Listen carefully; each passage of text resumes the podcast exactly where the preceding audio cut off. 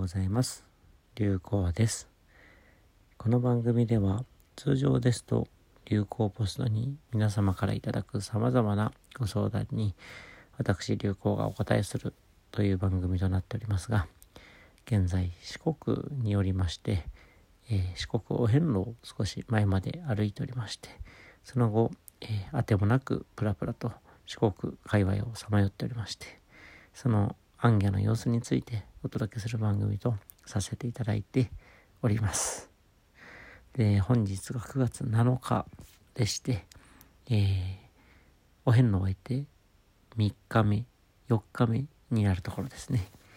えー、ただいま高知によりまして、昨日まで香川県参っていたんですけれども、今日は高知市の蔦屋書店さん、えー、で講演会させていただきまして、で、それで高知に参りました。で、お遍路中もお接待、宿を泊めさせていただいた、えー、ご家庭に今日も泊めさせていただいておりまして、今日は野宿しておりません。ご心配おかけしておりますが、ご安心くださいませ。で、今日はですね、いろいろと、そんなに動きはなかったんですけども、まず、せっかくだったら、朝、まあ、6時ぐらいから高知市の中央公園っていうところにポカーンと座って、もし自分ごときがお役に立つ方がいらっしゃれば、ということで座らせていただいておりまして、えー、何名かお越しいただき、いろいろとお設定の品もお持ちいただき、お話もさせていただき、ありがとうございました。で、その後、もともとの予定にはなかったんですけども、急遽ですね、土佐塾中という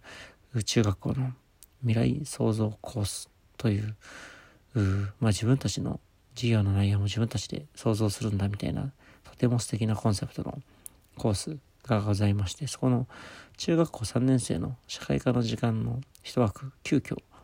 をいただくということが昨日の夜に決まりまして、えー、今日の午前中に授業させていただくということが決まると。で中学校こんなフレキシブルな中学校すごいなと感動してたんですが、驚いたことに、当初中3だけの予定が中2、中1と3学年合同でわざわざ僕ごときのお話を50分させていただくという機会をいただきました。いろんな中学生ならではの楽しい質問もいただきましたけれども、本質的な質問もたくさんいただき、まあ中には、あの、難しくてようわからなかったという、僕にとっては反省すべき材料もあって、もっと精進し直せねばいかんなと思った次第なんですが、そんなフィードバックもいただけて、大変ありがたき貴重な機会いただきました。で、その後、おまあ、お昼も用事をいただいて、えー、先ほど講演会、伝え書店での講演会、40名強でしょうか、集まっていただき、中には山形からわざわざお越しいただいたという非常にありがたき方もいらっしゃいましたけれども、お会いさせていただきました。大変ありがとうございました。ね明日は松山に飛んで、えー、バスで移動になりますけれども、えー、そこから多分8、9と2日間、まあ、T マウンテンの仲間たちに、どうやら連れ回されるようで、どこに行くかは全く知らされてないと いうことで、どうなるかは全くわからないんですけれども、多分楽しきことが起こるんじゃないかなと思っており、大変ありがたきことです。えー、まあもっともっと、えー、仏教に詳しい、非常に詳しい仲間もいるので、えー、どういうディスカッションになるのか楽しみなんですけども、えまず読んでいただけるということがありがたいなと思っております。